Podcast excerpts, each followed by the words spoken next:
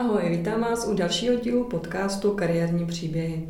Mým dnešním hostem je Martina Koláčková, externí personalistka na volné noze. Martina o sobě říká, že pomáhá lidem i firmám objevit svou jedinečnou hodnotu. Pro firmy dělá HR marketing, hledá pro ně lidi do týmu, uchazečům zase pomáhá s jejich sebeprezentací na trhu práce, jak s životopisy, tak s motivačními dopisy. Vytvořila taky pro ně velmi pěkné a užitečné příručky a pro samotné personalisty poslední novinkou je moc pěkný kurz grafiky. Martina se v personalistice pohybuje přes 12 let, má zkušenosti jak z personálních agentur, tak z interního náboru na volné noze posledních pět let. My si dnes budeme povídat o tom, jaká byla její cesta do HR, jak se jí pracuje na volné noze a jak se jí daří skloubit její práci s rodinou. Ahoj Martino, já ti moc děkuji, že jsi přijal pozvání do mého podcastu. Na začátku bych tě poprosila, jak ty sama bys představila to, co děláš? A děkuji za pozvání, děkuji tobě, děkuji posluchačům, a že jste si pustili tenhle podcast. A co bych o sobě řekla, abych nebyla rozváčná. A teď nejvíc mě zabírá čas grafika pro personalisty, protože vnímám, že je to potřeba na našem trhu práce a dát vědět, kdo firmy jsou a protože lidi už dneska nečtou, tak ta grafika dotváří ten obraz, přenáší emoce a má tam velký význam. Takže to je to, co mi teď zabírá asi nejvíc času. A každopádně tím, že jsem freelancer, tak eh, funguji pro několik firm jako externí HR. Hledám pro ně lidi, to je asi ten základ, ale nastavujeme současně procesy, vytváříme kariérní stránky, snažíme se eh, správně pomenovat silné a slabé stránky firmy, tak aby autenticky řekla, kdo je a díky tomu dokázala přitáhnout ty správné lidi, kteří právě takovouhle firmu hledají a budou v ní spokojení a bude to win-win pro obě dvě strany. Mm-hmm. Kolik vlastně procentý tvý práce pak věnuješ třeba těm samotným uchazečům?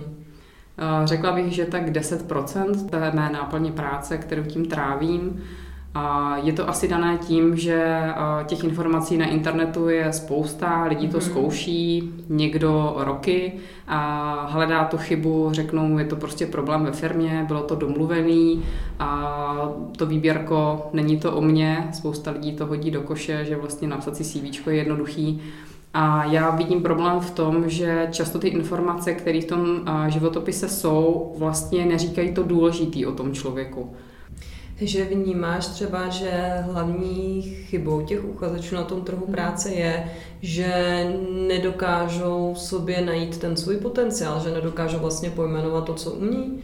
Já si myslím, že to umí pojmenovat, ale nedokážou to tam napsat. Mm-hmm. Těch důvodů je víc. Jednak jsme zkosnatili ze základní školy, jakože tohle se nepíše, pak vidíme spoustu vzorů, životopisů a vlastně ty chyby neustále opisujeme, protože máme pocit, že takhle by se to mělo dělat.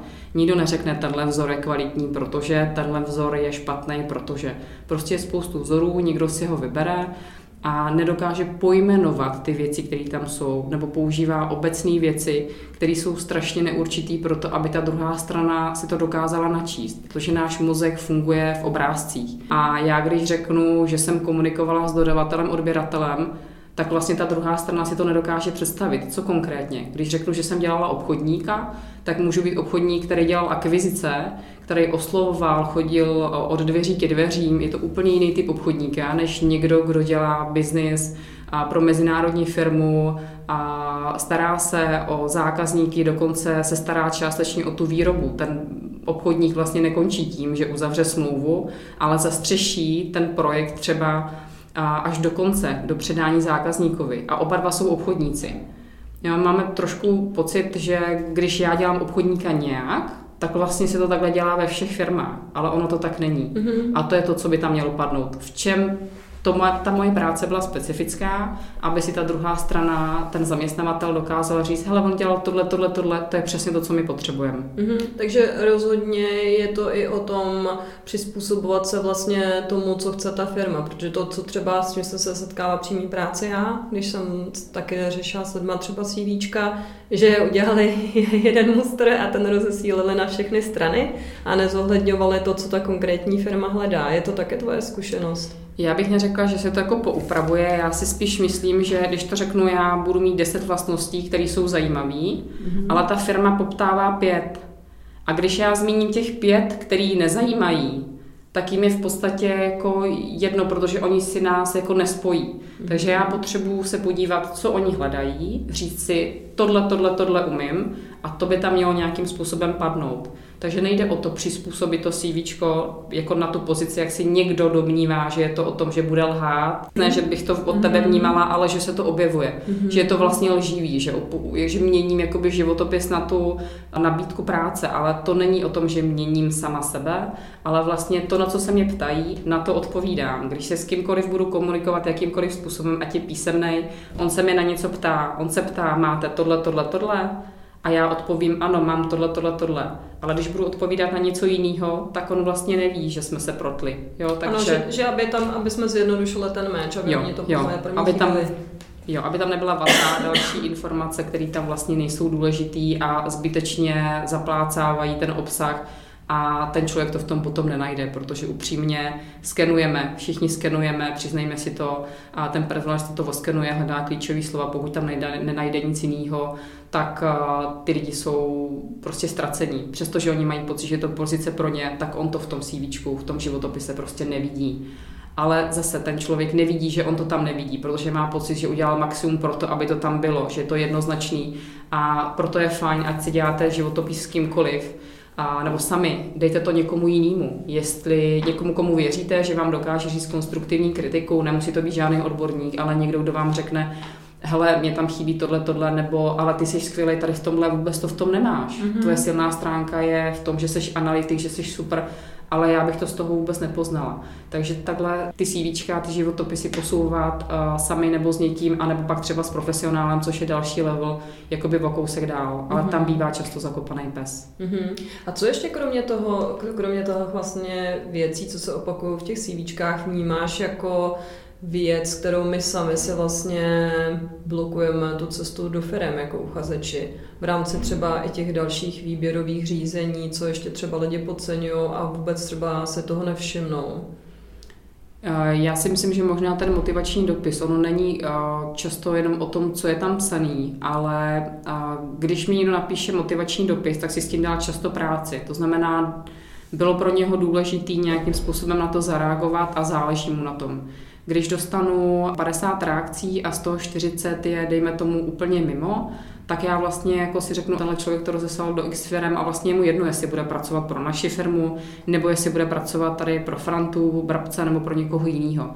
A podvědomě firmy hledají někoho, kdo tam má vztah, protože když budete mít s tou firmou vztah, buď vás přetahuje ten produkt, nebo vám dává ta energie nějaký smysl, mm-hmm. tak nepůjdete vedle, když vám někdo zamává dvoutisícovkou, tak nepůjdete vedle, protože tam máte mnohem víc důvodů, proč tam zůstat, jste tam víc zaháčkovaní a to je to, co oni hledají. Když budete hledat jakýkoliv vztah, mm. tak vám taky bude pro vás důležitý, jestli chtějí pracovat s vama, anebo s někým dalším, je jim to jedno, jestli to bude Franta nebo někdo jiný. A na tom je to často založený, že podvědomě hledáme, ať je to člověk, který hledá práci, nebo manažer, nebo kdokoliv, tak hledá podvědomě v tom člověku, jestli doopravdy ho ta práce baví, jestli to chce dělat, nebo jestli hledá práci za peníze a je mu to jedno, kdy si bude dělat u něho nebo u někoho mm-hmm. jiného. A to se dá promítnout do motivačního dopisu. Další věc, spousta lidí mění dneska profese, protože jsou vyhořelí, chtějí změnu. A mě, když se bude hlásit, nebo často se stává, že se mě hlásí třeba na zámečníka mistr. A stávalo se, že řekne personalista, hele, to je mistr, a on to už jak, buď se mhm. spletl, mm-hmm. nebo to je, to je nějaký divný. Ale to můžou být lidi, kteří uh, dostali nabídku dělat mistra ve chvíli, kdy ta firma potřebovala mistra, byl nejlepší zámečník nebo svářeč nebo cokoliv dalšího Začal dělat mistra, protože mu to dávalo smysl, byly v tom dobrý peníze, ale mu zjistil za rok, za dva, za tři, možná za deset, že ho to nebaví, že ho nebaví dělat schůzky, že ho nebaví nutit ty lidi, aby dělali tu práci a že mu naopak chybí to, že tvoří, že sám má ten úkol, který dodělá a nepotřebuje k tomu dalších deset lidí, kterým stojí za zády. A ty lidi se chtějí vrátit zpátky na ty pozice, kde byli předtím, protože třeba ty finance už pro ně nejsou tak stěžení, už mají odrostlí děti a tím motivačním dopisem můžou říct, já vím, že to možná vypadá tak a tak, ale já opravdu mám zájem dělat zámečníka, protože mě ta práce prostě baví a já ji chci mhm. znovu dělat. A pak se na toho člověka díváte úplně jinak. Mm-hmm. Já sama nejčastěji pracuji se ženama, který se vracejí po rodičovský dovolený na trh práce a ty mají dost často pocit, eh, že jsou pro ně ve firmách dveře zavřený. Na druhou stranu, eh, když jsem se s nimi třeba při konzultacích podívala blíž, tak jsem viděla, že i oni sami můžou něco víc udělat pro to, aby si ty svoje šance zlepšily. Eh, jak to vidíš ty? Co, s čím jsi se třeba setkávala ty na straně i personalisty, anebo hm, při konzultacích s uchazeči? A že bych viděla nějakou velkou diskriminaci, to nemůžu říct, ale je to zase o tom mým okolí, že jsem se s tím nesetkala, neznamená, že to není. A ona ta diskriminace je jako diskriminace a diskriminace. V podstatě každý si vybíráme někoho, kdo nám tam sedí a jednoho si vybereme a ostatní vlastně jako diskriminujeme, protože to pro nás nejsou ty skupiny, které mhm. pokrývají ty potřeby. Takže mm-hmm. ono, a jak se na to podívat v podstatě. Ale zpátky k otázce, já vnímám, že mají nízký sebevědomí, což samozřejmě je taky tím tlakem, co všechno bychom měli zvládat, jak bychom měli mít úspěšný, spousta lidí při rodičovské pracuje, ale ne každý na to je nastavený a ten, kdo není, tak vlastně má pocit někdy, že vlastně mu trošku ujel vlak. A já v tom vidím trošku obraz sama sebe. Mně pomáhalo, ať to byla zkouška na vysoké, cokoliv být připravená tohle mi zvýšilo takovou tu jistotu, že jsem pro to udělala maximum. Takže co já bych doporučila těmhle ženám je, a buď když si nedrží to téma toho oboru nebo nesledují to, protože jim to nepřišlo důležitý v průběhu, určitě předtím, než začnou hledat práci, dostudovat si to, co se změnilo, být v obraze, vědět o tom, co se tam děje, co je důležité, co se změnilo, to je jedna věc. A vyfiltrovat si, co vlastně se jim podařilo, během toho rodičáku zlepšit. A teď myslím třeba time management, na jednou věci, které řešili dlouho, zjistí, že prostě jsou efektivnější. A buď eh, třeba s kamarádkou nebo s někým si pomenovat vlastně, jak je to posunulo osobnostně, a co jsou schopni tomu zaměstnavateli mm-hmm. dát. Takže to jsou věci, které vlastně snižují to riziko nebo ten pocit vlastně, že nejsem dost dobrá, že nejsem vlastně připravená. A pak, když ten člověk má pocit, že pro to udělal jako maximum, tak může být vnitřně v klidu a má úplně jinou energii a ta druhá strana to cítí, že ten člověk si je jistý sám sebou vnitřně, teď to není o vysokém sebevědomí, mm-hmm. ale ví, že udělal maximum pro to, aby tu práci dostal. Pokud to vyjde nebo nevíde, je věc jiná, protože nikdy neví, kdo je ve výběrku s ním jako konkurence. Můžete mít skvělého člověka, ale na výběrku vám dojdou tři skvělí a my mezi ní musíte vybrat. Takže to nemusí být ten neúspěch jenom o tom, že ten člověk je špatný nebo že něco neumí, ale prostě tam byl někdo opíť lepší nebo měl prostě jinou chemii. A to je zase trošku důraz na personalisty, že když to těm lidem jakoby neřeknou, že ta chyba nebyla v nich, že tam byly prostě nějaký detaily, tak si myslím, že nejenom ženským s dětma, a tohle pomůže vědět si, že chyba není o nich, že to není o nich, že oni by byli špatní, ale byl tam prostě někdo, kdo jim líp pokryje ty potřeby. A oni mm-hmm. hledají člověka, protože jim pokryje nějaké potřeby. Takže pak jsou lidi frustrovaní, protože mají pocit, že je chyba v nich, že oni dělají chybu, ale nemusí to být. Může, ale nemusí to být jenom v nich. Jednou z nejčastějších otázek, kterou vlastně dostávám od žen, kteří se vracejí po další pauze do práce, ať už je to rodičovská nebo třeba péče o člena rodiny, nezaměstnanost, je to, jestli tyhle období uvádět nebo neuvádět do životopisu. Mně to třeba přijde dobré, protože to vnímám tak, že i v těchto obdobích eh, jsme se něco naučili, co nás posunulo i profesně a myslím si, že je to jenom o tom, jak se to naučíme prezentovat trhu práce, personalistům, potenciálním zaměstnavatelům. Někdo se zase třeba obává té diskriminace a skutečně se setkal s tím, že v některých firmách eh, ho to vyřadilo. Jak to máš teď? Jaký je tvůj postoj vlastně k těmhle otázkám? Můj postoj je takový, že pokud je to firma, která zásadně nechce ženy s dětma, Mm-hmm. Bude se ta žena tam cítit dobře? Mm-hmm. A pokud se tam dostane a přes výběrko a bude mít prostě problémy v tom, že bude potřebovat sem tam vyzvednout ty děti, neví do výstříc, protože na to nejsou nastavení a nechtěli tam někoho takového. Takže je to v podstatě jakoby cesta do pekel. Mm-hmm. Pokud vás nechce firma, protože máte děti, tak to není firma, pro kterou chcete pracovat. Sorry, jako to je můj názor.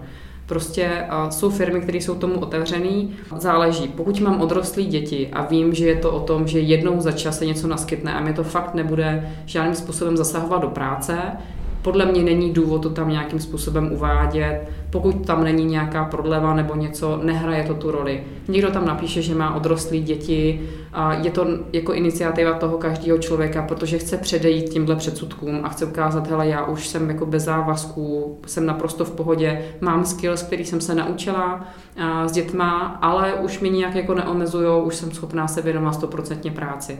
Pak jsou takový, kteří mají malé děti a oni potřebují vyzvedávat ty děti ve školce a pak jsou ve stresu.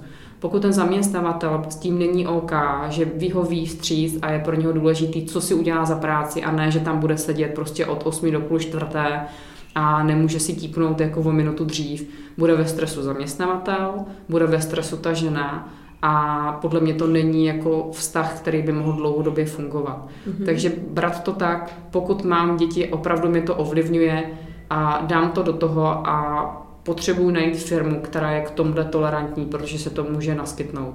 Na druhou stranu žena, která ví, že má v úzovkách tenhle handicap, nebo to tak cítí, že uh, trošku toho zaměstnavatele uh, omezuje v tom, že tam přesně musí jako odejít, tak naopak jsou to zase lidi, že ten zaměstnavatel, když jim dá ten prostor a dá mu tu důvěru, tak si naopak myslím, že pokud je to jako dobrý člověk, nebo nevím, jak to jinak popsat, tak eh, je natolik vděčný, že je loajální, udělá maximum co nejvíc, bude si dodělávat tu práci, bude možná efektivnější než někdo jiný. Takže mm-hmm. brát na to i ten, ten jiný aspekt a nedívat se všechny hromadně, že to jsou ženský takový nebo makový, ale navnímat si toho člověka jako takovýho, tu ženu a podle toho si říct, hele, zapadne to nebo nezapadne. Ale jít na křeč, že něco zamlčím a podobně. Takhle paní zamlčela děti, zamlčela školu, zamlčela další věci, protože jí někdo poradil, ať tam nepíše údaje. A vypadalo to, protože studovala školu ve 30 vysokou, neměla tam roky, nedalo se to dopočítat, tak to vypadala, že je to holka, která je rok po škole. A my jsme hledali asistentku, která je zkušená, která už má právě ty děti, která už má ten nadhled, která dokáže zvládnout celou tu kancelář. A já jsem té paní řekla, víte, my už hledáme někoho zkušeného, kdo už prostě to dokáže obsáhnout. A ona mi řekla, ale to já mám, mi už je 38. A já, aha, ale já jsem to z toho životopisu nebyla schopná rozklíčovat. Mm-hmm. Takže vlastně tím tlakem, aby byla super trooper prostě jako pro všechny, mm-hmm. tak ve finále se zavřela cestu právě pro tu práci, pro kterou by byla ideální. Takže ten člověk nebo vy se budete přetvařovat, nebude vám to komfortní, protože budete držet ten modus, ta který tam vzali. Ta autenticita je vlastně důležitá a prostě pojď najít si někoho, s kým si sednem a netlačit to, nesnažit se vlastně dostat sama do nějaký formičky, jen abych Přesně, zapadla. jako dostat se je mhm. jenom ten první krok, tak jak porodím to dítě, ale to nejhorší, nebo v úsovkách to důležitý, začíná po tom porodu, po tom nástupu, a je fajn se někam dostat, ale pokud si nebudu mít s těma lidma co říct, dostanu se do firmy, kde jsou mladí lidi a baví se o tom, kde kdo byl zapařit nebo jakou hru hrál. A já budu řešit, eh, že se starám o rodiče a že mám dvě děti ve školce, tak mi to za chvilku asi ubije, protože my nemáme společný témata a budu se cítit odříznutá a nemusí to být proto, že oni by mě nebrali, ale protože nemáme společný téma a nebudu se tam cítit komfortně, nebude to fungovat podle mě. S tím souvisí i to, že vlastně v téhle situaci nebo i třeba později, když se staráme o rodiče nebo když máme ještě další osobní aktivity mimo tu práci, eh, tak hodně lidí dneska chce pracovat třeba jenom na částečný úvazek, ale když se podívají třeba pak na pracovní portály, tak vidí, že tam ty nabídky nejsou. Co, co vlastně v téhle situaci dělat? Má smysl se ozývat na ty nabídky, co jsou na full time a vyjednávat, anebo myslí si, že to v téhle situaci nemá moc smysl?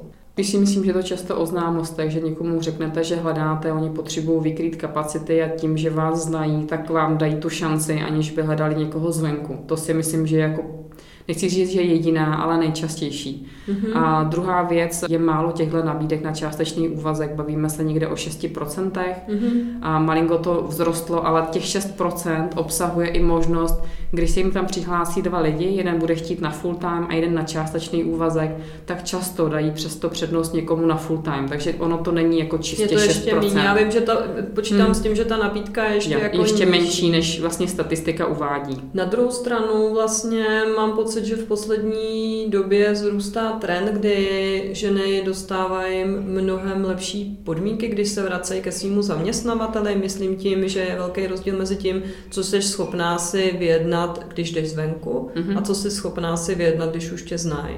Určitě. Víš to taky tak. Jo, protože uh, nejsem člověk zvenku, je to o té důvěře, že mi tam dají něco vykrýt a ví, že se na ně můžou spolehnout a to je to, co oni hledají. Oni nehledají v uvozovkách mají dalšího člověka jako zátěž, takže ve chvíli, kdy to dají někomu, na koho se můžou spolehnout, ať je na doporučení, ať je to bývalý zaměstnanec, tak je to pro ně mnohem komfortnější a bohužel všichni hledáme jednodušší cesty. A jak je to třeba potom s vyjednáváním o platu? Spousta lidí uh, si řekne nízkou mzdu, aby se tam dostala a, a doufá, že když zaměstnavatel uvidí, jak oni fungují, že jim jako srdce rivně jako přidá, ale mm, nechci říkat procenta, ale myslím si, že ve většině to prostě nefunguje takhle. Mm-hmm. A já lidem říkám, řekněte si to, co chcete na začátku, pokud tu práci neznáte, ale domluvte se se zaměstnavatelem, co chcete po zaučení, co znamená zaučení a tímhle způsobem můžete předejít, že doopravdy ta druhá strana s tím počítá, že až budete fungovat samostatně, nebudete muset mít někoho k sobě a budete jim dávat zpátky tu přidanou hodnotu, tak ty peníze už budete mít. O to víc, že dneska spousta lidí mění to povolání, jde někam jinam a chtějí to zkusit, musí často s penězma dolů, protože když budu dělat 20 eh, let konstruktéra a budu chtít dělat eh, zahradníka, pokud to nebudu dělat na sebe a nebudu mít kontakty, tak často začnu prostě s nějakou částkou níž a ne pro každýho je to udržitelný, není to jako žádná stranda. Tak pojďme si říct, než se to naučím, jsem ochotný jít za částku, která je bohužel juniorská v té mm-hmm. jiné profesi, ale ve chvíli, kdy tohle budu zvládat, tak chci, aby ten plat byl adekvátní komukoliv jinému, kdo by tu práci zvládal stejně jako já. Uh-huh. A jak se díváš třeba na to, jestli je lepší říkat nějakou pevnou částku anebo rozmezí? To je hrozně těžký tady tohle, protože i když se budete dívat na portály a jaký jsou rozmezí platu, tak eh, tam je spousta dalších faktorů, které tam vstupují. Můžu se podívat, kolik má průměrně asistentka, kolik má průměrně obchodník, ale musím se podívat, do jakého segmentu hledám. Můžu dělat naprosto stejnou práci, budu ji dělat v potravinářství a budu ji dělat za 18 tisíc a můžu dělat naprosto totožnou práci, budu to dělat v automotiv a budu mít za to 40. Mm-hmm. A strašně těžko a se to průměruje a hrozně to zkresluje ten obraz. Takže někdo se podívá a řekne, hele, ty platy jsou takový, ještě důležitý si říct, jestli to medián, mediál, prostě kde to doopravdy je a poptat se, jak je to reálně, ale podle mě je nejjednodušší a nejefektivnější říct si fakt nějakou mzdu na začátek a říct jako po, po zkuše, ne po zkušební době, po zaučení, to může být mnohem dřív, mm-hmm. a si říct, pojďme si říct, co mám třeba za půl roku umět a tím trošku donutí do toho zaměstnavatele, aby s váma pracoval. A když docílíte třeba obchodní, když docílí nějakých výsledků, tak řekne, já už chci třeba zvýšit prát nebo já chci prostě vyšší provize, tak jak jsme se bavili na začátku. Eh, líbí se mně, že o sobě říká, že se vlastně snažíš měnit HR eh, k lepšímu. Co třeba ty vnímáš, že je tam vlastně špatně?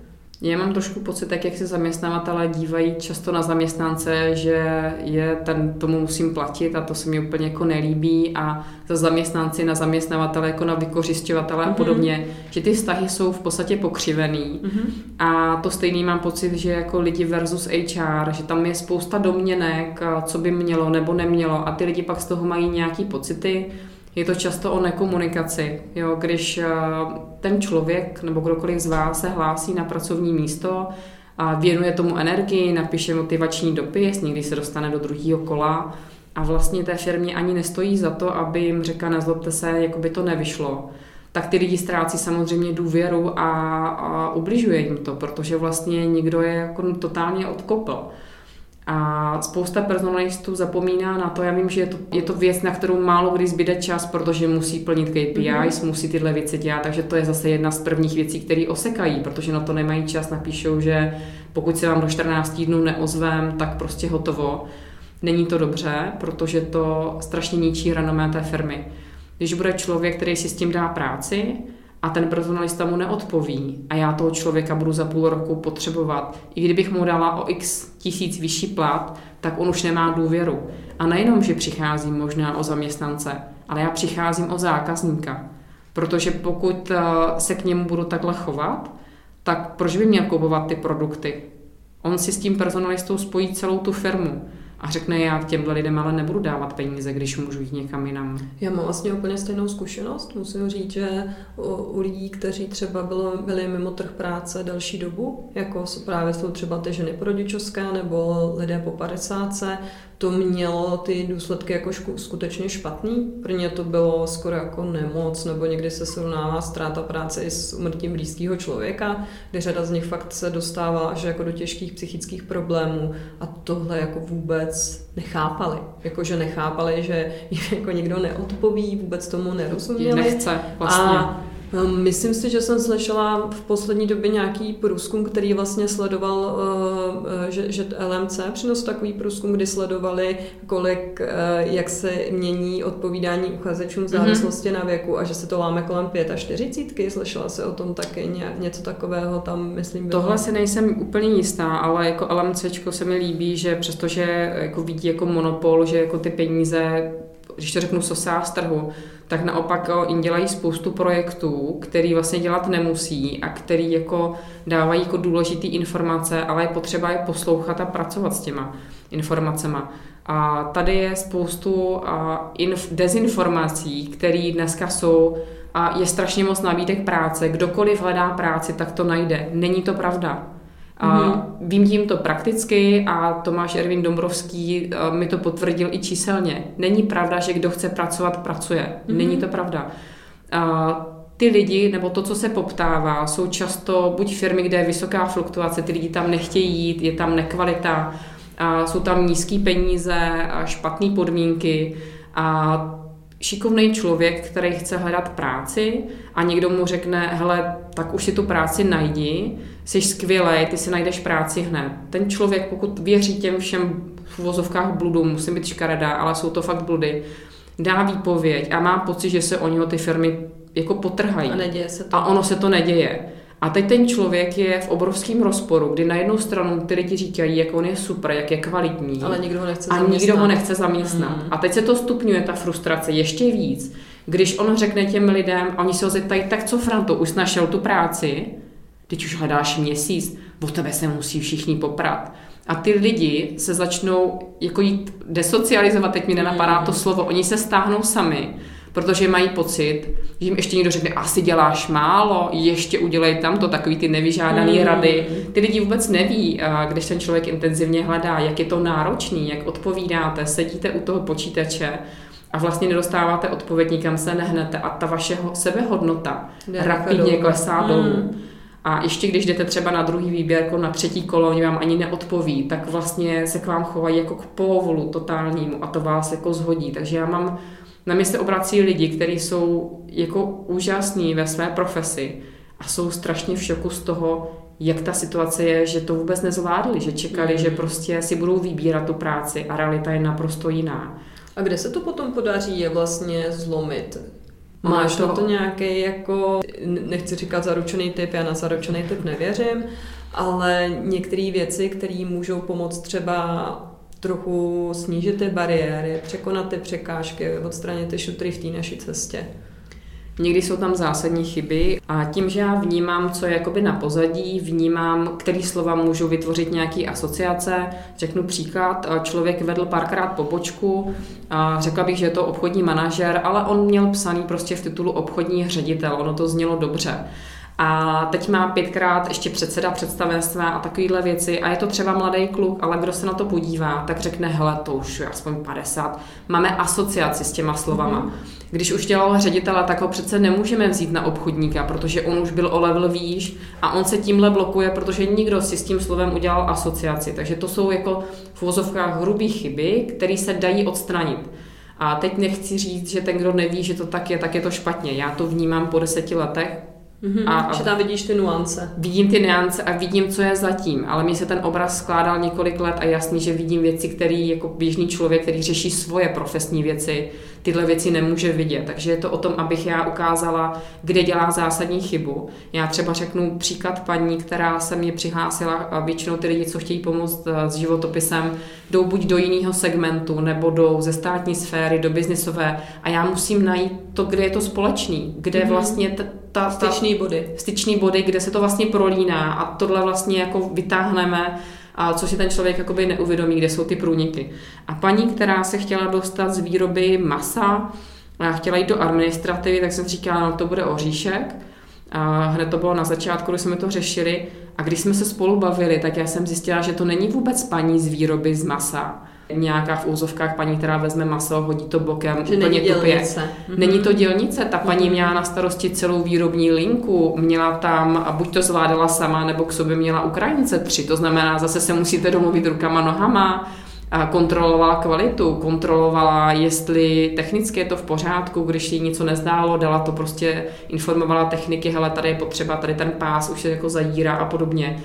A my jsme zjistili vlastně po té naší hodinové konzultaci, že ona není dělnice, že ona je v podstatě team leader. Mm-hmm. A další věc, kterou bych chtěla říct, že máme tendence ptát tam přesně to, co máme na té smlouvě, mm-hmm. ale často my děláme úplně jiné věci. Je to zavádějící. Chápu, že někdo má pocit, že když napíše jiný slovo, než má ve smlouvě, takže lže. To je podvod. Mm-hmm. Udělejte to tak, že napíšete, třeba jsou, stává se v korporátech, že se mm. překládají a ten má trošku jiný kompetence, takže se vytvoří funkce pro funkci a podobně, ale taková, kterou nikdo nerozklíčuje, nikdo neví, co si pod tím názvem má představit. Udělejte to, že tam uvedete ten název, který máte ve smlouvě a vedle do závorky dejte synonymum toho, co ta práce vlastně běžně je. Jo, bude, já nevím, když to řeknu customer service, teď úplně primitivní věci, tak jsou lidi, kteří vůbec neví, co si pod tím představit. Tak tam napište třeba, i nevím, pomoc obchodníkovi v kanceláři. Příklad. Mm. Úplně jednoduše. A tím pádem tam máte obojí, nemusíte mít pocit, že jste něco schovali, nebo že, jste, mm. a, že ta smlouva je na něco jiného. Protože zase, my se bavíme o tom, že by ten, ten papír měl souhlasit ale tam je mnohem důležitější, co umíme, ne to, co je, ne, na, papíře. To, co je na papíře. Takže když já začnu jako recepční a jsou firmy, kde jdu od píky a dostanu se na manažerskou pozici a nikdo mě neměnil smlouvu, měnil se mě jenom platový výměr, a po deseti letech budu odcházet jako výkonná asistentka, která v podstatě vedla tu pobočku, tak já nemůžu dát do životopisu, že jsem recepční. Jasně, ale reflektovat to vlastně to, jak se měnila ta moje role ve firmě. Přesně tak, to je na tom to důležitý. Když jsme narazili na to, jak vlastně do firm přicházíme a jak se potom ta naše role postupně mění, tak jsem se i tebe chtěla zeptat, jak ty se vlastně dostala k HR. Bylo to už třeba na studiu, měla si už i na ekonomce, jestli si to dobře pamatuju, obor, který se HR věnoval. Já jsem paradoxně uh, zapřemýšlela o personalistice v ekonomice, kdy jsme brali výrobní faktory práce půda kapitál tak eh, tam padlo něco, co mě utkvělo v hlavě, že vlastně lidský potenciál je to jediný, který je vlastně nevyužitý z mnoha perspektiv, na rozdíl od půdy a kapitálu. A to mě vrtalo hlavou a přišlo mi to zajímavé a tím, že mám tendenci lidem jako primárně pomáhat, tak jsem v personalistice viděla ten, tu možnost lidem pomáhat najít práci a byla tam velká naivita, než jsem přišla do agentury ale s tímhle jsem vlastně personalistiku jako sledovala, měla jsem i bakalářku, i diplomku, jsem měla na personální jako věci. A když jsem skončila školu, tak samozřejmě jsem chtěla jít jako pracovat do personalistiky, ale mě jako absolventa nikdo nechtěl do interního mm-hmm. HR. A snažila jsem se, myslím si, dva, tři měsíce a najít práci a prostě se mě nepodařilo. Dostala jsem šanci potom v personální agentuře a to bylo v okamžiku, kdy jsem zjistila, že personální agentura je obchod. Kdy jsem vlastně jako prokoukla ten svůj jako růžový pohled na to, že budu pomáhat lidem, ale byť jsem v té době váhala, tak mě oslovila šéfová, která mi dala tu šanci a já jsem věděla, že to není masovka, že je to člověk, byli jsme pobočka o třech lidech, a se mnou čtyři mm-hmm. a ty vztahy tam byly úplně nějaký jiný, nebylo to anonymní a já jsem měla důvěru ty věci dělat trošku jinak takže jsem neměla přesně KPIs, který musím dělat, měla jsem tam vlastně volnou ruku se nějakým způsobem projevit. A pravda, že první dva, tři měsíce, kdy jsem měla nabídnout člověka do firmy, jsem to obrečila, protože jsem řekla, nikdy jsem nechtěla dělat obchod a teď dělám ten nejhorší obchod, protože já ten produkt musím najít. Jo, je, je těžký dělat obchod s produktem, je mnohem těžší ve službách, protože nejsou hmatatelný ale já ten produkt musím najít na základě informací, které často bývají zavádějící, protože mhm. vy vlastně a často narážím na to, že ten člověk vlastně přesně neví, koho potřebuje. Mm-hmm. Protože on ví, že mu tam něco jako nejde a něco by tam potřeboval, tak si prostě sedne ten manažer, si píše, co asi, prostě splichtí tak, jak když otevřete ledničku a naházíte tam všechno možný a pak chcete na základě toho člověka. A důležitý je pro toho personalista jedno, jestli je interní nebo externí, sednout si s tím manažerem, utříbit jeho informace a díky tomu vlastně zjistit, koho doopravdy potřebuje a pak toho člověka hledat. Je to jsou věci, které jsem měla možnost dělat. Zaměřovala jsem si na malé firmy, na střední firmy, kde jsem mluvila přímo s manažerem a měla jsem prostor pochopit ty procesy, proč toho člověka potřebují, jakou potřebu praktickou mají v tom procesu, kde jim to chybí. A díky tomu jsme dokázali toho člověka najít jako poměrně rychle. Takže myslím si, že kámen úrazu nebo tam, kde to stroskotá, je, že my nevíme vlastně, koho chceme. Mm-hmm. A pak vlastně se strefujeme buď těma lidma nebo něčím jiným a vlastně se promrhá čas a energie a naděje těch lidí, kteří taky do toho vstoupili a kdy se vlastně zjistí, my jsme hledali vlastně úplně někoho jiného. Já jsem se na tvém LinkedInu přečetla, že ti ta práce došla, že se patřila mezi nejúspěšnější konzultanty. V čem to bylo? Co, co bylo to, co ti pomáhalo to dělat dobře, tu práci? Bylo to ve vnitřní motivaci, protože já jsem cítila závazek, že když se na mě obrátí ten manažer, že já mu mám pomoct. Takže u mě to bylo vnitřní nastavení, a nebylo to vůbec nastavení nějaký KPIs nebo další hmm. věci, protože my jsme měli fixní plat, takže naopak lidi se mi ptali eh, v týmu celorepublikovým, proč to dělám, když vlastně za to nic dalšího nemám. A ty jsi byla prostě hodná holka. já jsem tu potřebu měla prostě jako vyplnit to přání uh-huh. těm lidem. A což jsem pochopila potom jakoby zpětně. Ale ten úspěch eh, byl daný i tím, že v té době, v té dané agentuře a za mě bylo, byla podkapitalizovaná. A pokud eh, nastoupíte někam jako absolvent a za půl roku školíte nový lidi, jako že vy to umíte nejlíp, tak je něco špatně. Mm-hmm. A v té době to pro mě bylo špatně. Já jsem vnímala, že se potřebuji učit od někoho, potřebuji ty věci rozvíjet a ne, že já, která jsem se učila více méně pokus omyl, bych měla někomu dávat rady, jak to má dělat. Mm-hmm. Ty jsi vlastně potom přešla ještě zase do další agentury, byla tam ta situace jiná? A mě přetáhla šéfova, která, kterou vlastně přetáhli tam a dlouho ji lanařili a nakonec se mi to podařilo. Takže si tě vzala sebou. Vlastně. Vzala si mě sebou a měla jsem fungovat eh, na nově vznikající projekt, takže jsem dělala výběrko úplně s jiným manažerem, vůbec jsme neměli mít nic společného, měla jsem a, byla jsem potom do budoucna součástí týmu Memparo Professional, který měl být zaměřený jakoby na jiný pozice, ale tam to ztroskotalo trošku na té strategii, kdy byly dvě pobočky a vlastně se přetahovaly o ty klienty a jeden týden byla strategie taková, druhý týden byla strategie onaká a nebylo to dobře, ten, ten projekt nebyl dobře jakoby uchycený. A já jsem cítila, že mm, potřebuji něco budovat a ne, že nějak začnu a zase je to jinak a zase začneme nějak jinak a, a že se vlastně jako plácáme a já potřebuji ty věci jako posouvat dál. A to byl ten moment, kdy se naskytá příležitost jít do interního HR. A já jsem toto hrozně vděčná, protože to, co jsem, ten můj přirozený pro zákaznický servis, když to takhle řeknu. Ta potřeba těm lidem ulehčit tu práci, najít tím toho člověka, který tam zůstane. A myslím si, že cílem rekrutera není najít člověka, ale člověka, který zůstane v té firmě mm-hmm. a obě dvě strany jsou spokojený. Tak uh, tam se mi to hrozně zúročilo, protože uh, myslím si, že ti manažeři, nebo získala jsem si velmi rychle respekt u těch manažerů, přestože jsem byla hozená do vody a bylo mi řečeno, tady to prostě jako dělej, protože kolegyně onemocněla a ze dne na den jsem prostě byla hozená do vody. Ale tím, že jsem jim dokázala velmi rychle najít toho člověka, nestrácela jsem s ním čas, tak uh, mě respektovali. Ale bylo to o tom, že mi nejdřív hodili popis pracovní pozice, job description na stůl a řekli, tohle člověka potřebujeme. A já jsem si ty manažery musela svým způsobem mm-hmm. vychovat. Já jsem říkala, ale tohle mi nestačí. Takže tam se využila, cítila se, že jsi tam, že jsi tam dobře zužitkovala všechny ty tvoje zkušenosti předchozí z těch Určitě. agentů, protože tam si přesně viděla, v čem je to špatně, proč, proč vlastně se ty lidi nedaří hledat. Potřebuji vidět ten proces, potřebuji vidět ten cíl a to, že mi někdo hodí na stůl nějaký popis pracovní pozice a vůbec mi to nedá ten kontext, proč ho hledají, do jak velkého týmu, a jakou povahu je toho člověka potřebuju, proč odešel někdo předtím. A to jsou věci, které tyhle věci dokreslí ten, ten, tu, tu pozici jako takovou.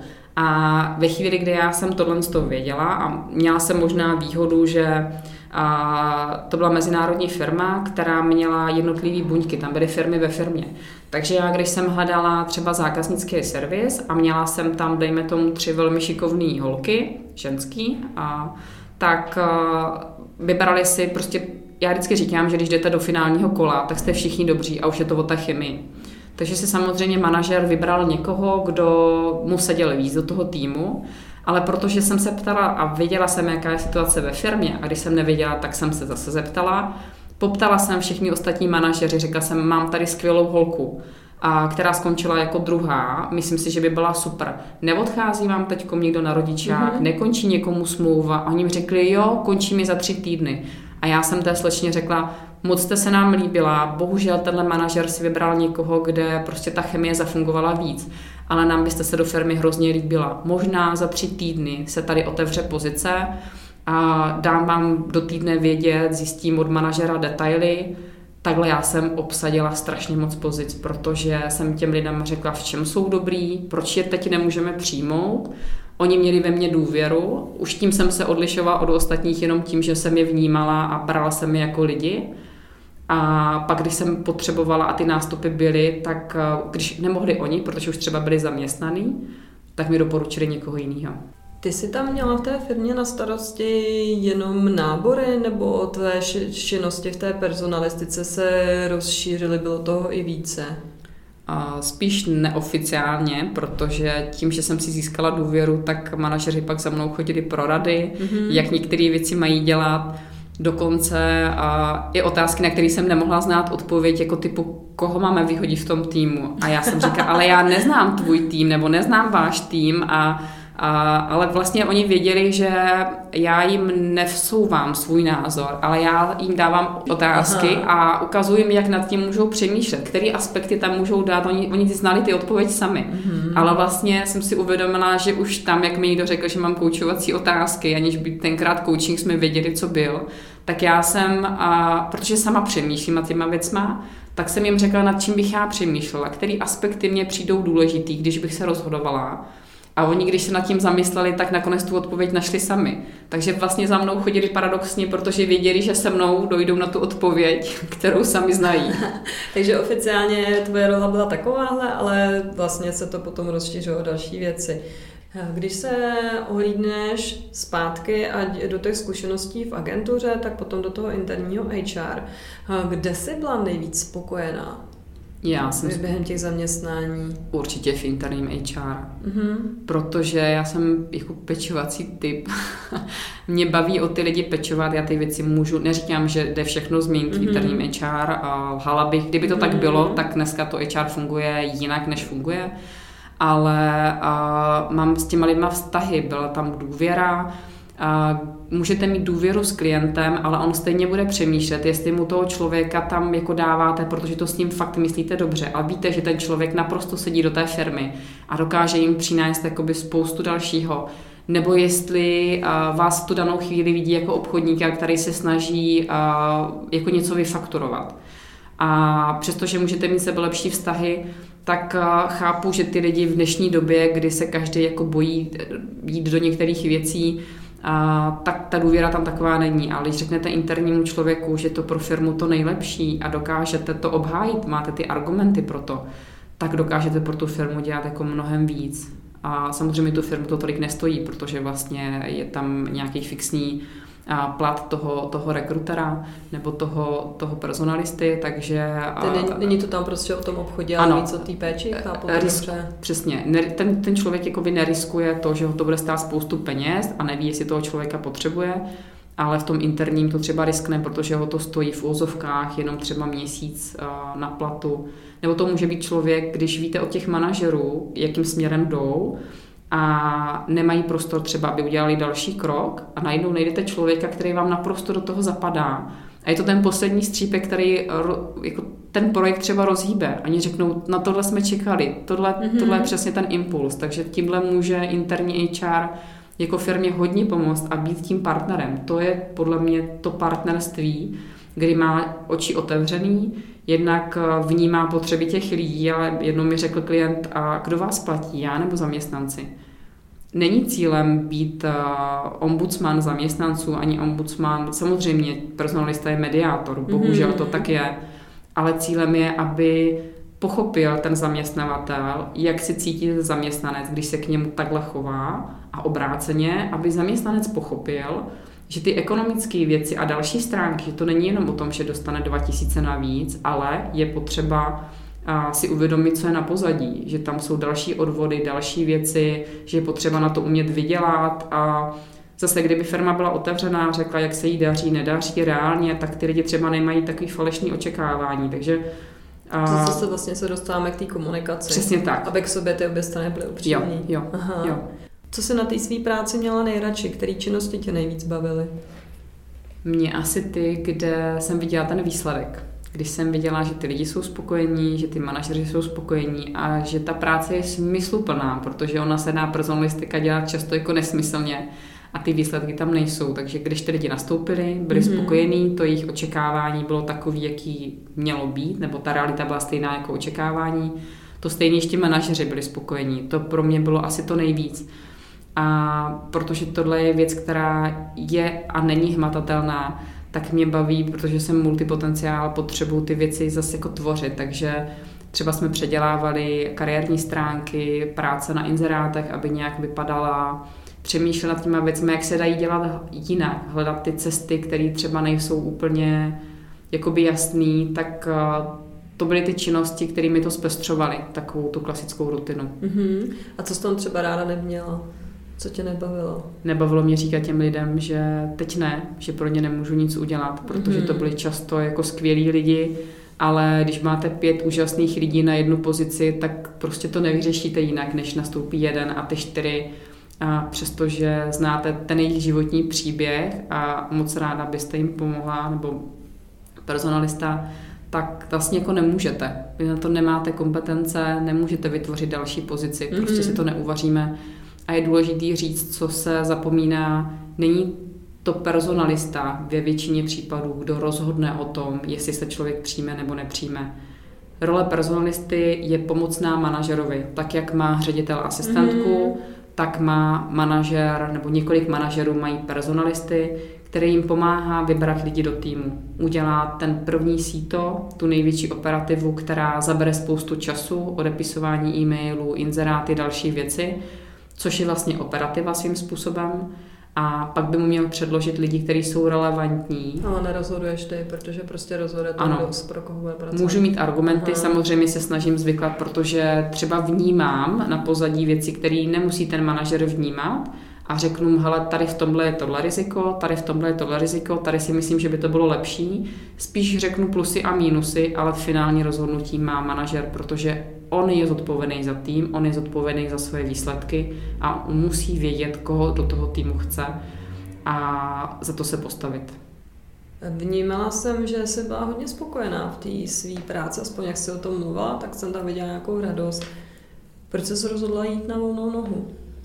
Uh, už jsme se bavili o ženách na rodičovské a já jsem klasický případ nuceného podnikání, jak tomu a, a Tomáš Ervin Dombrovský říká. Takže souvisí to vlastně, dá se to říct, že vliv tvě, příchodu dětí na svět tvých souvisel s tvým určitě. Já jsem z téhle společnosti, o které jsme se bavili, odešla v podstatě těhotná a narodila se mi první dcera a řekla bych, že už asi jako v průběhu prvního roku už jsem začínala koketovat s tím, že bych mohla něco dělat.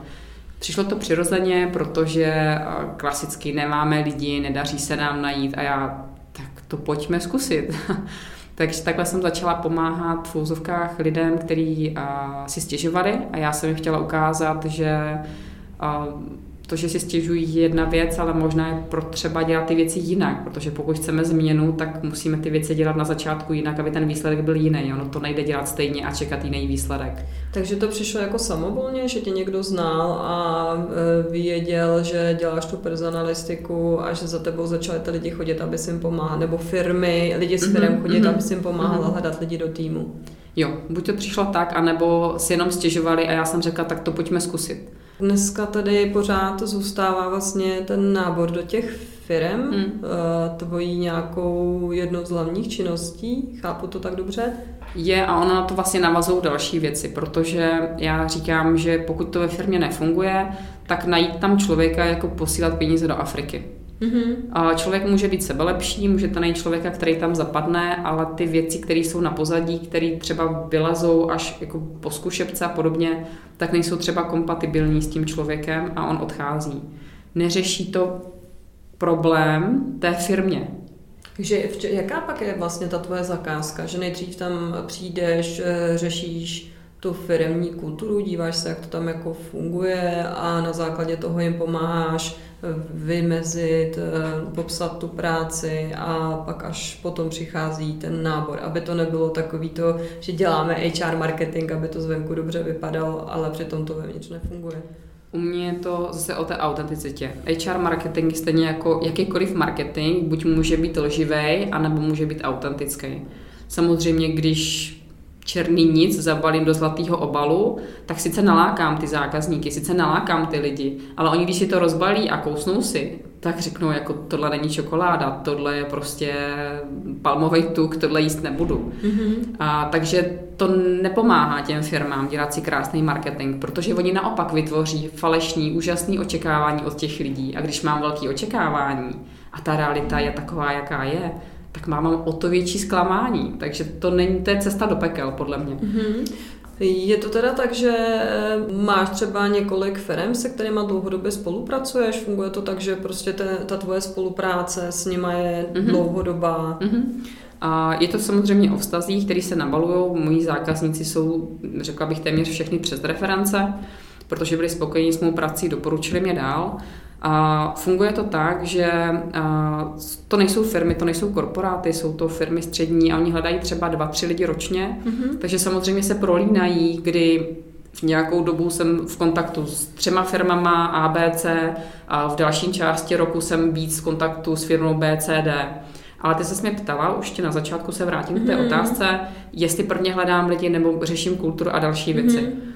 A u mě je to asi o tom, že ty lidi jako vnímají ze mě, že já ty věci budu chtít měnit, že mm-hmm. a nemůžu tam přijít člověka a vzít do, toho, do firmy člověka a říct, ten to vyřeší. Tak to nevyřeší. Takže my si a pro mě je důležitý, aby ten manažer, majitel, kdokoliv byl otevřený tomu, že vnímá, že některé věci bude možná potřeba změnit.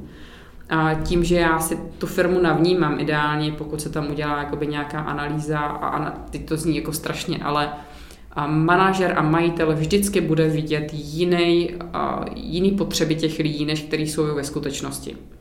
Řeknu to na příkladu.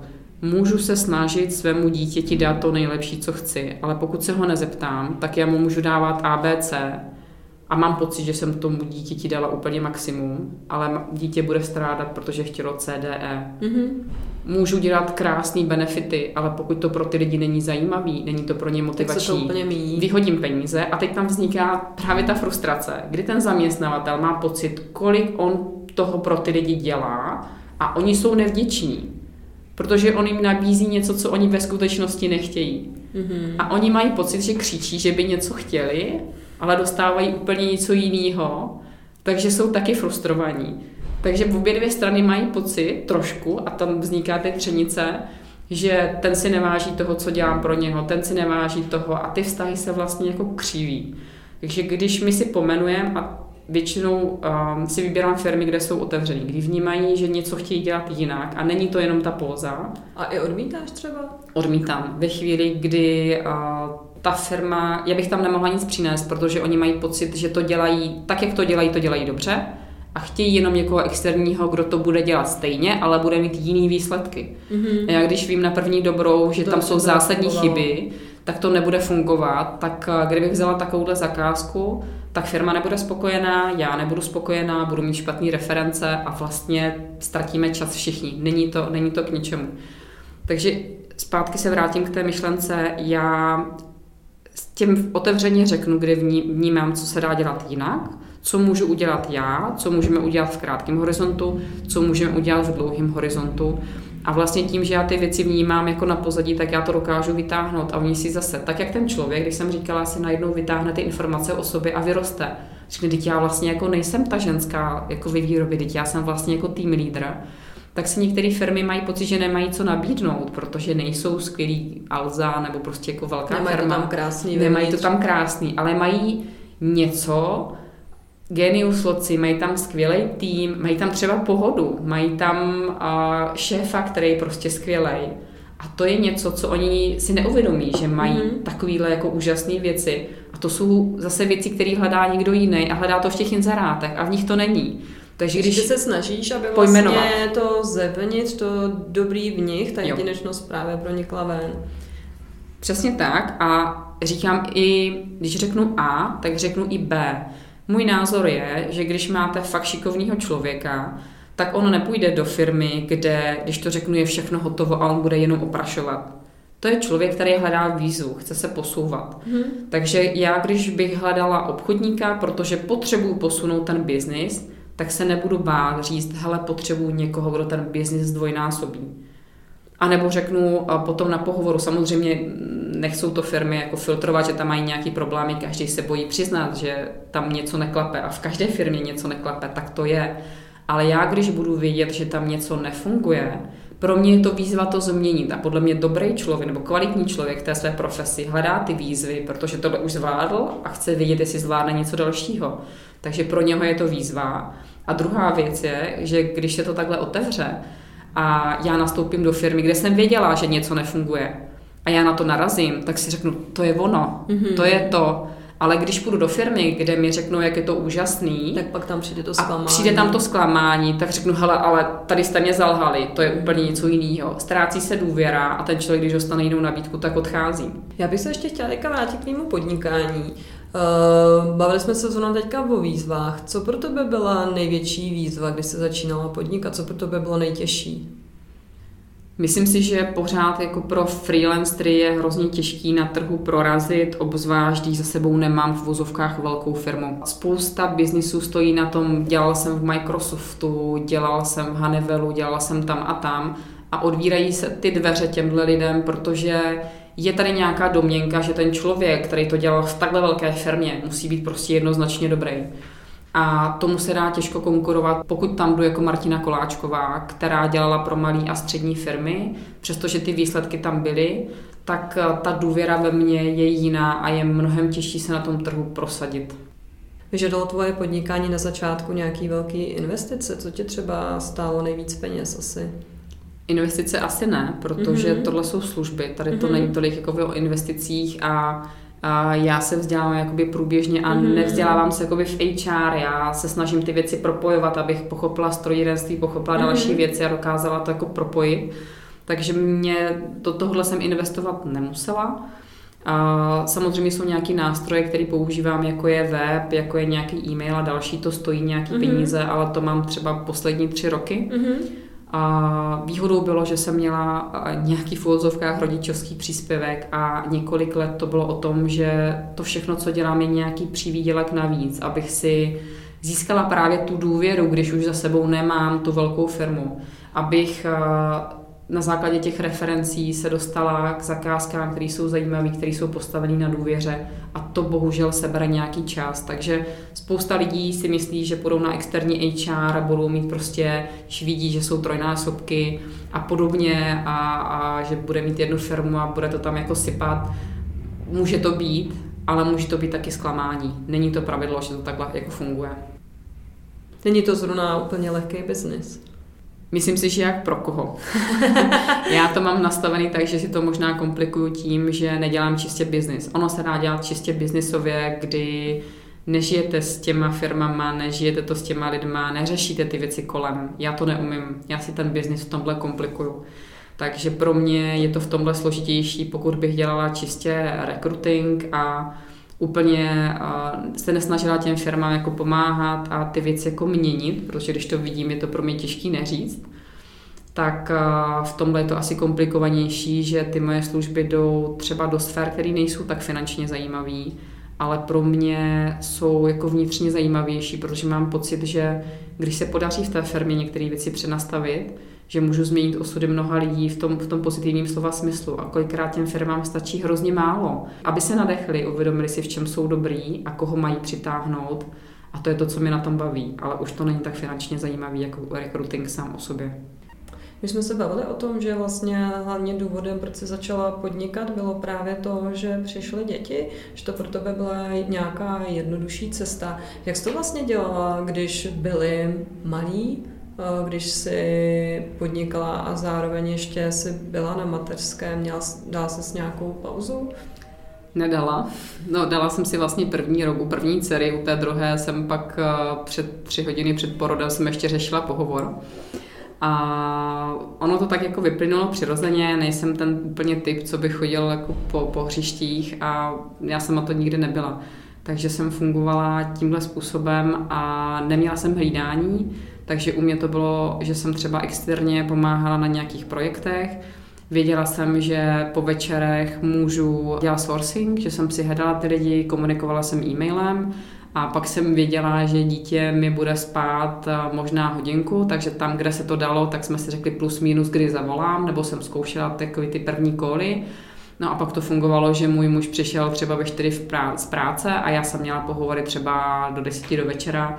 Když ty lidi samozřejmě chodili z práce, tak pro ně to bylo i fajn, že to nemusí řešit v pracovní době. Mm-hmm takže jsem takhle jako fungovala nonstop třeba do půlnoci, kdy jsem pak zase psala ty informace o těch lidech a komunikovala jsem další věci, takže bylo to trošku jako na hlavu, když se na to zpětně podívám. Jsi to zvládla kompletně bez hlídání, nebo mm-hmm. teda s, tou pod, s podporou manžela nevyužíval si třeba chůvy, nějaké školky a podobně? A školky asi až od tří let, Aha. kdy se, nebo od dvou, od dvou, ať, ať nelžu, myslím Aha. si, že to byly dva roky. Takhle, my jsme to zkoušeli, nám to úplně jako nefungovalo, mm-hmm. babičky nefungovaly, takže to bylo tady v tomhle složitý. A... Že jsi měla vlastně štěstí, že ta tvoje práce docela dobře se dělá tomu vašemu režimu, co jste měli. Dala se. Bylo Aha. to náročnější, ale ty telefonáty nebyly tak dlouho a dalo se to zvládnout v podstatě takhle a v těch odpoledních hodinách, kdy jsem, zase je to určitý stres, kdy člověk to potřebuje mít všechno nachystaný a buď to zvládne ten den, nebo to nezvládne Dá se to, ale mm-hmm. člověk musí chtít. A jak to vlastně vypadá dnes? Předpokládám vzhledem k tomu, jaký je časový odstup od toho tvýho začátku, že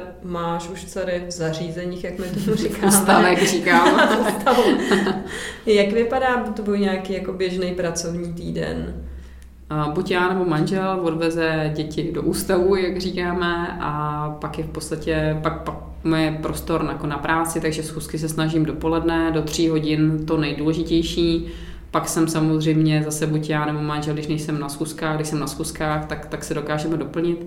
Tak eh, já jsem ten, kdo eh, je přiveze a pak třeba řeším ještě další věci, e-maily v průběhu toho, kdy jsme doma a plus na, jsou, jsou věci, kdy už prostě zvládáme s těma dětska mm-hmm. multifunkční a pak řeším to, že když jdou spát, prostě já nevím, tak v těch, od těch devíti do té půlnoci zase mám jako prostor na to, abych třeba napsala nějaký článek nebo se věnovala jakoby dalším věcem. Takže ta práce je pořád jakoby náročná. Najala jsem na nějaký režim, který si nemyslím, že je dlouhodobě jako udržitelný, takže se jako vědomě snažím ty věci dělat jinak a je to spíš o mé jako sebedisciplíně, že si řeknu, tohle už dneska ne, mm-hmm. takže to, tam mám mezery. Mm-hmm. Když bys měla vlastně se podívat na to, kolik zhruba hodin pracuješ, máš pocit, že je to full time, je to spíš o tom, že si to můžeš rozložit eh, do toho dne, anebo je ten úvazek nižší, než by si třeba měla, kdyby si byla na full time někde zaměstnaná? Myslím si, že ten, u mě ten úvazek je rozhodně jako větší a je to asi o, o tom,